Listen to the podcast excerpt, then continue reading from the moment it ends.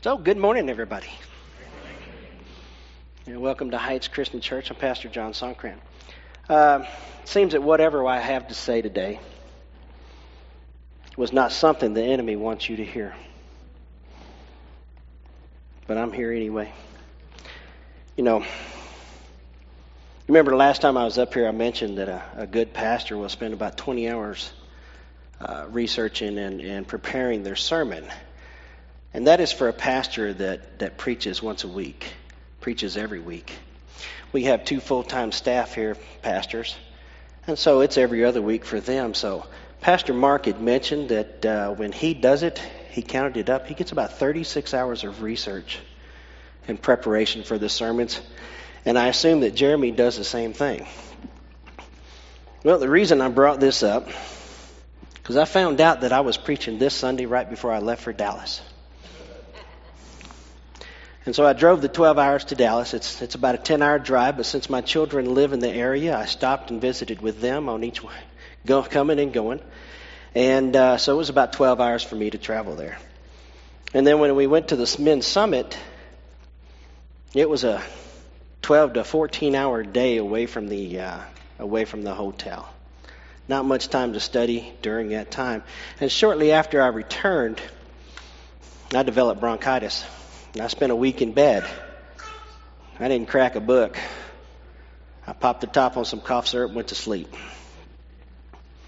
And then after that finally went away, um, it's now moved from the chest up into the throat. So if you hear me coughing, I'm, I'm not contagious. It is allergies, part of all that. So I just wanted you to know that uh, I didn't put as much preparation as I usually do. And I apologize for that. But if it turns out to be good, you can praise the Holy Spirit for that because it will be Him speaking through me.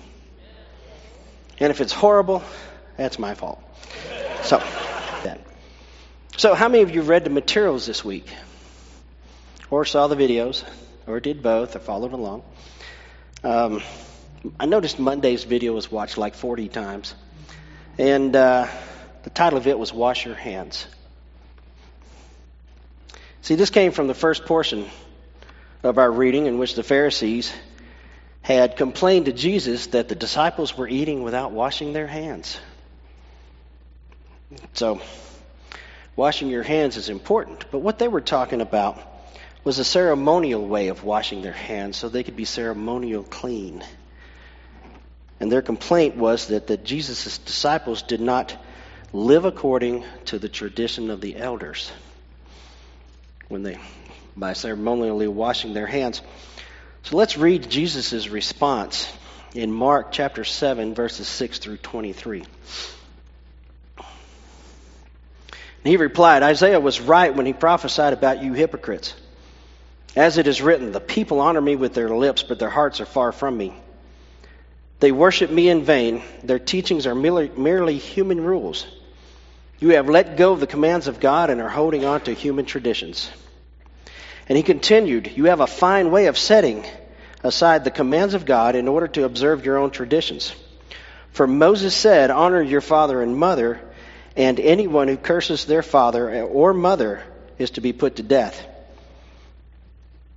But you say that if anyone declares that what might have been used to help their father or mother is Corban, that is, is devoted to God, then you are no longer with them. You, you, then you no longer let them do anything for their father or mother. Thus you nullify the word of God by your tradition that you have handed down. And you do many things like that.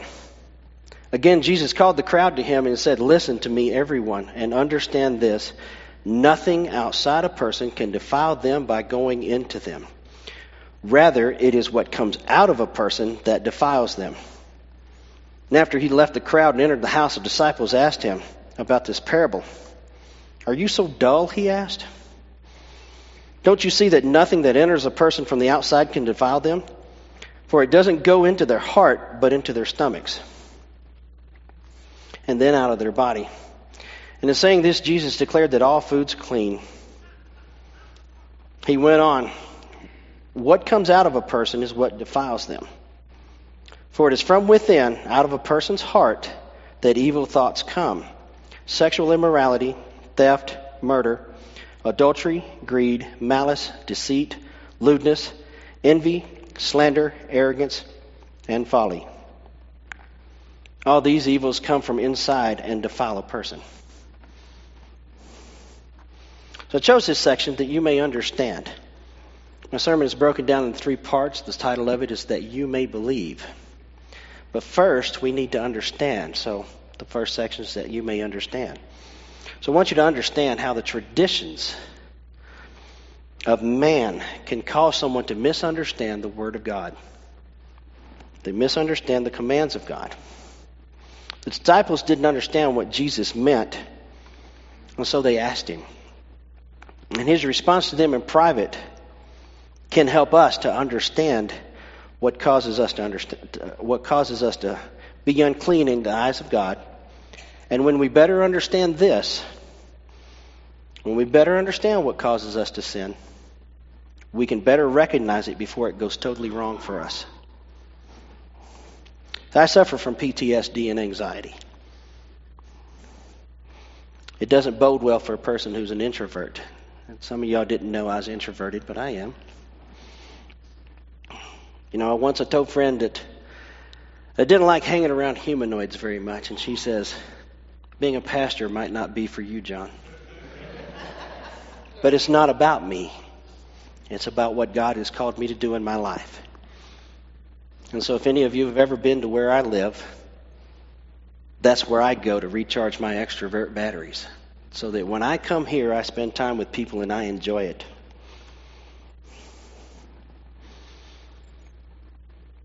And so I spend time, I enjoy spending time with other believers. You know, as someone who was angry with God for many years, I shut myself off from the world. I didn't go to church. I didn't talk to other people. I didn't talk to other believers. And I'm here to tell you through experience that when you withhold yourself, you will crumble. You will fall, and you will fall deep in sin. It was through this period of time that, that God sent people into my life to slowly bring me back to help me understand that when I fail, when I sin, when I'm angry with God, that He still loves me. And me understanding this now on the backside of it, because hindsight is 2020, helps me to help other people. I can understand when I'm having a PTSD episode coming on or when I have anxieties and I know the tools that I need to use in order to stop that from happening. So I better understand myself. And since I understand myself, I understand when triggers happen that will cause me to sin. And that is what we need to do is understand what causes us to sin and put a stop to it. Will we always be successful? Without Christ, no. With Christ, you have a better chance. So, looking at that list that Jesus had described, we can see that we have thoughts that pop up into our minds. And these things are not what cause us to sin, it is the dwelling on them that will lead to sin. So let's look at 2 Corinthians 10 3 through 5.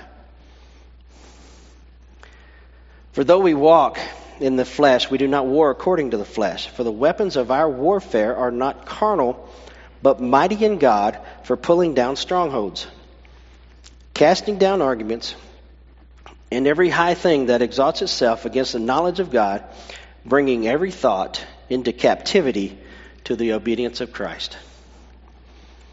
Because bad thoughts will lead us to sin, Paul tells us to take every thought captive, and when we do that, it doesn't lead there. Don't dwell on it. Don't ponder it. Don't revisit it. Let it go. We cannot help the thoughts that pop into our minds, but we can determine how long they stay there. Second section is that you may believe. Now that we understand, we need to believe. Have you ever thought that you knew someone and found out later that you only knew a little bit about them? happens all the time in our life. This past week's readings, it seems the disciples knew who Jesus was. And then he would say something They didn't understand him. They didn't really know everything about him. These came in the form of Jesus telling his disciples that he must suffer and die and then rise again in three days. And Peter confessed. The first time was right after Peter confessed that Jesus was the Christ. So let's look at that. In Mark chapter 8, verses 27 through 33. Now Jesus and his disciples went out of the towns, went out to the towns of Caesarea Philippi. And on the road he asked his disciples, saying them, Who do men say that I am? So they answered, John the Baptist, but some say Elijah, and others one of the prophets. He said to them, But who do you say that I am? Peter answered and said to him, You are the Christ. Then he strictly warned them that they should not tell anyone about him. And then he began to teach them that the Son of Man must suffer many things and be rejected by the elders and chief priests and scribes and be killed and after three days rise again. But excuse me. But when he had turned around and looked at the disciples, oh, I'm sorry. He spoke this word openly. Then Peter took him aside and began to rebuke him. But when he turned around and looked at the disciples, he rebuked Peter, saying, Get behind me, Satan, for you are not mindful of the things of God, but the things of men. See, Peter knew Jesus was the Messiah. He had witnessed the miracles, he had witnessed many miracles, and still did not fully understand what Jesus was on earth to do. See, the second time that Jesus spoke of his death and resurrection was after, after his transfiguration and the healing of the, uh, the boy with the epileptic spirit. These stories are here so that we can better understand and come to believe who Jesus was and is, who he said he was, who he said he is, and he is the Messiah. And those who walked with him saw the miracles that he did during his ministry, and they still had trouble understanding. Just to name of the few from the three chapters that we read this past week, we have the long distance casting out of the demon for the Syrophoenician woman. She wasn't there, it was distance. My daughter needs help. So he did that. The healing of the deaf and mute man.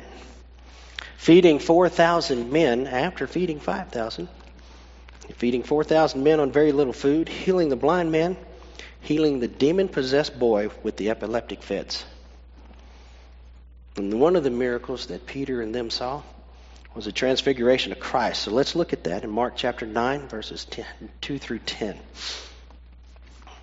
Now, after six days, Jesus took Peter, James, and John and led them up on high mountain apart from themselves.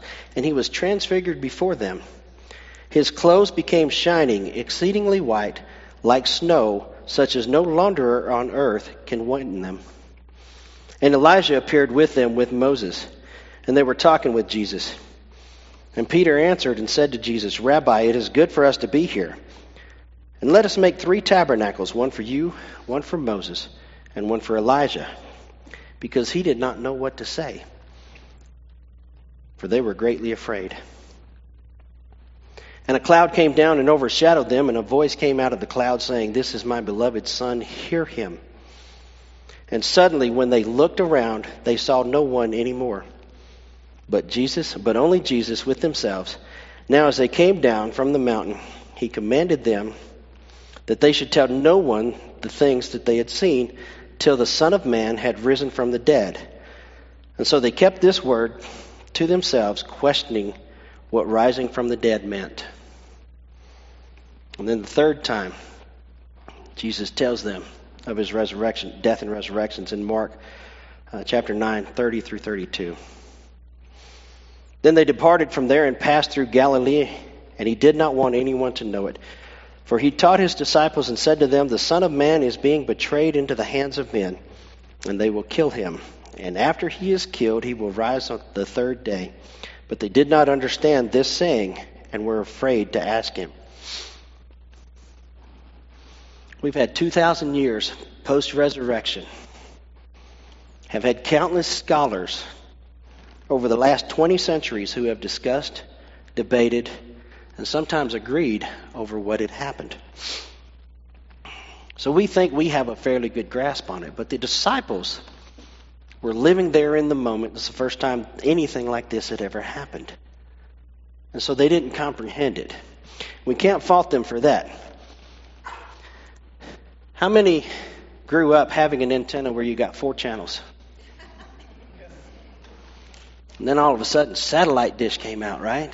The big one, the eight footer that took up half your yard. And you didn't understand how it worked, you just knew that it did.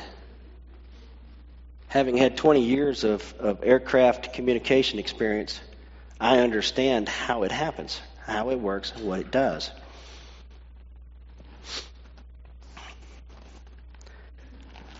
But as a little boy, I didn't understand. To me, it was a miracle. How did this stuff happen? Remember video disc players? They were compact discs. They were they were the size of a record. You could watch a movie on them, and halfway through the movie, it said "turn disc over," so you had to turn it over to watch the other half of the movie. Now you can watch everything on your phone. It's crazy how technology has changed, but we didn't understand how it happened. We knew it did. So we can't fault the disciples for not understanding what Jesus was saying because they had never seen anything like it before.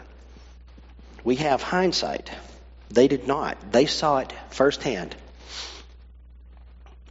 But because they wrote it down, because they wrote down that they didn't understand, we can understand because they had their doubts. You remember doubting Thomas the apostle? He's like, I'm not going to believe Jesus has resurrected until I put my hands where his wounds were.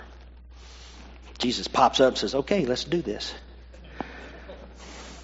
Some people shake their heads, you know, what Thomas was doubting.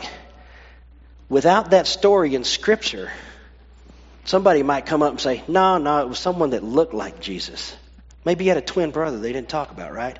No, it was Jesus Christ because he said, Touch the nails. Put your hand in my side. It is I. I have overcome death. We can't fault Thomas for that. We can't fault anybody for not understanding things that they see firsthand that we have had 2,000 years of learning and scholars to, to show us how it goes. But Thomas did believe when he witnessed it. And they wrote it down not to embarrass Thomas, but so that we would know, we would understand, and we would come to believe. And when we come to believe, we get to tell others so that they might believe. And that's section three.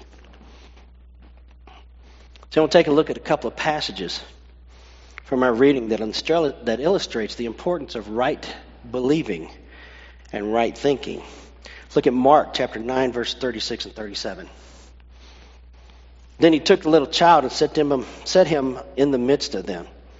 And when he had taken him in his arms, he said to them, Whoever receives one of these as little, these little children in my name receives me, and whoever receives me receives me not, not me, but him who sent me. Now we're going to skip down to verses 42 through 48. And if anyone causes one of these little ones, those who believe in me, to stumble, it would be better for them if a large millstone were hung around their neck and they were thrown into the sea. If your hand causes you to stumble, cut it off. It is better for you to enter life maimed than with two hands and to go into hell, where the fire never goes out. And if your foot causes you to stumble, cut it off. That is not what happened to me.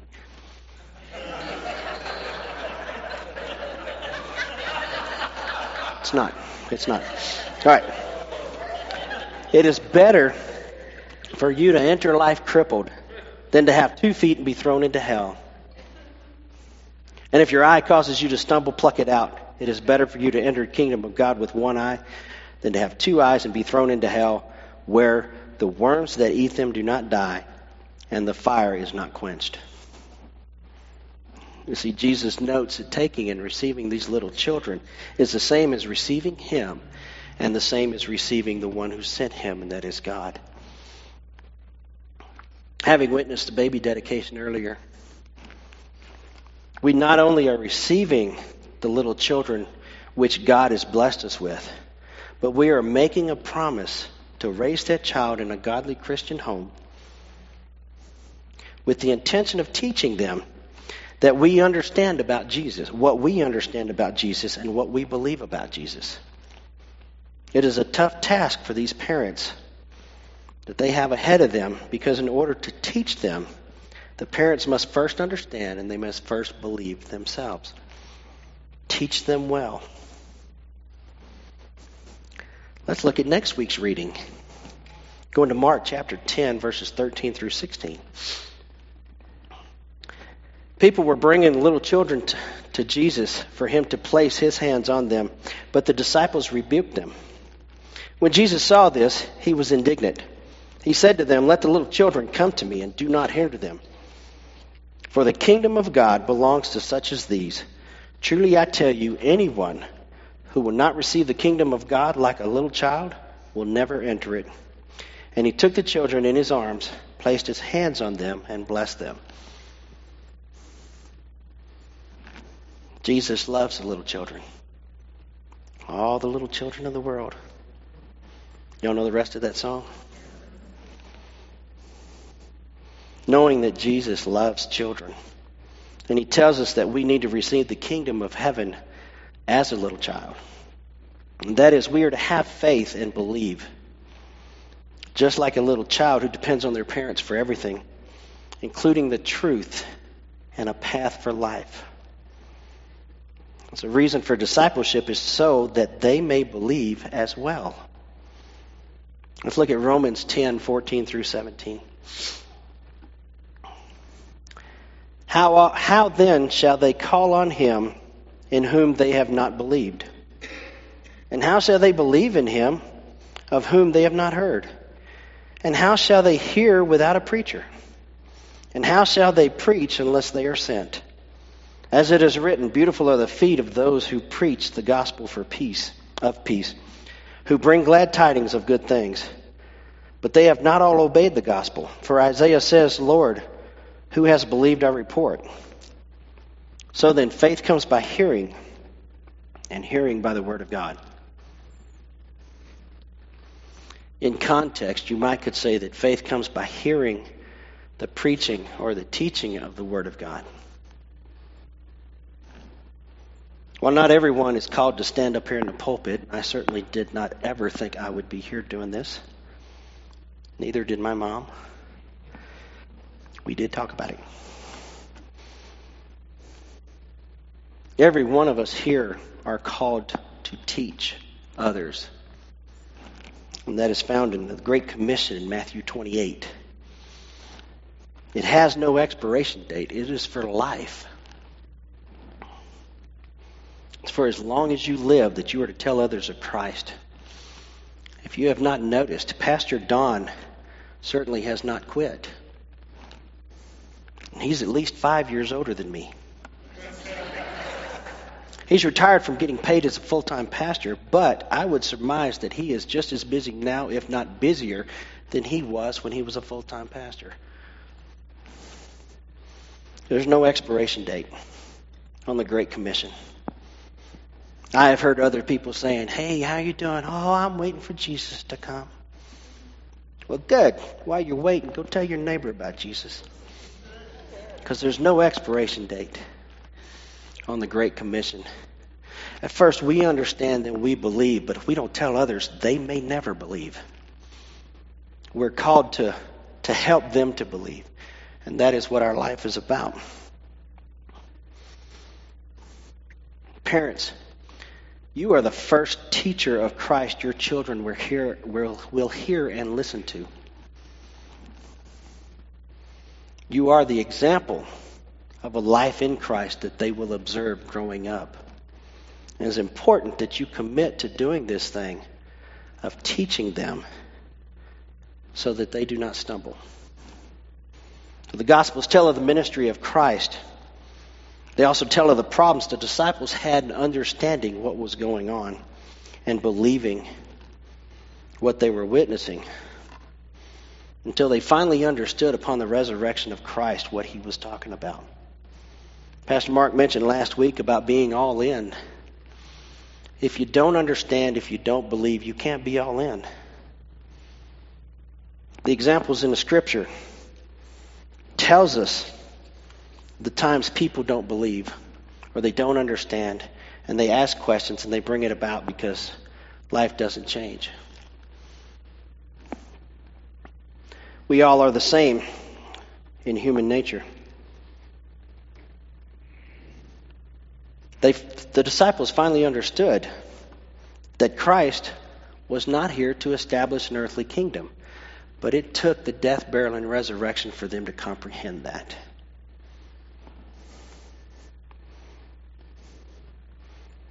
We can understand because we've had 2,000 years of people researching it and then teaching. Because Christ made that sacrifice on the cross, we are able to come to God covered in His blood as righteous people. You see, I do not believe that the disciples were truly all in until after Jesus defeated death on the cross, or death at His resurrection.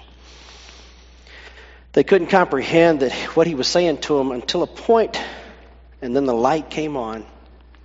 Peter was not all in when he denied knowing Jesus. It's a prime example. But after the resurrection, he understood it all. You remember when Peter confessed that Jesus was the Messiah? Matthew adds more to that. We're going to read that same section, but with Matthew chapter 16, verses 13 through 20. And when Jesus came into the region of Caesarea Philippi, exact same word, so we know it's the same story. He asked his disciples, Who do men say that I, I, the Son of Man, am? And so they said, Some say John the Baptist, some Elijah, and others Jeremiah or one of the prophets. And he said to them, But who do you say I am? Simon Peter, Simon Peter answered and said, You are the Christ, the Son of the living God. And then Jesus says this that's not in Mark.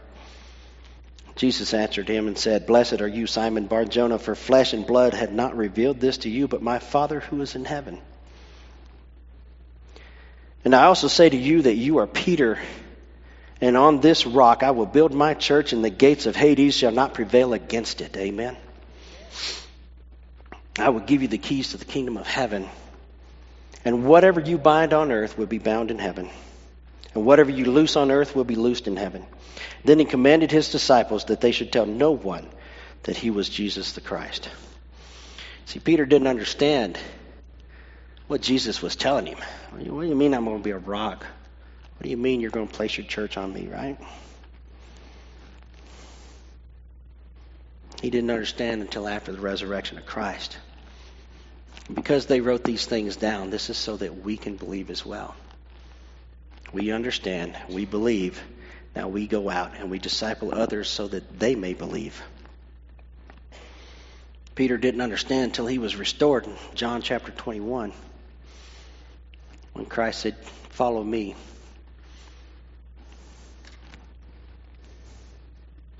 After that, Peter was all in, preaching Christ. He had been given the keys to the kingdom. First thing that happened is what we is that we understand then we believe. And then we tell others so that they will believe. Our lives should reflect Christ in us. And that shows others that He is there and what He does for our lives. So we are reading through the Bible in five years so that we will understand, so that we will believe, and we are better able and better equipped to tell others about the love of Jesus Christ and how He has changed our lives. Let's go ahead and stand.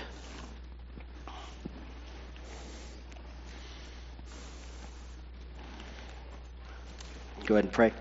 Father God, we thank you for who you are. Father, we thank you for your word and how you work in our lives so that we can understand and believe it. For it is you who gives us peace. It is you who gives us understanding. It is you who loves us so that we may love others.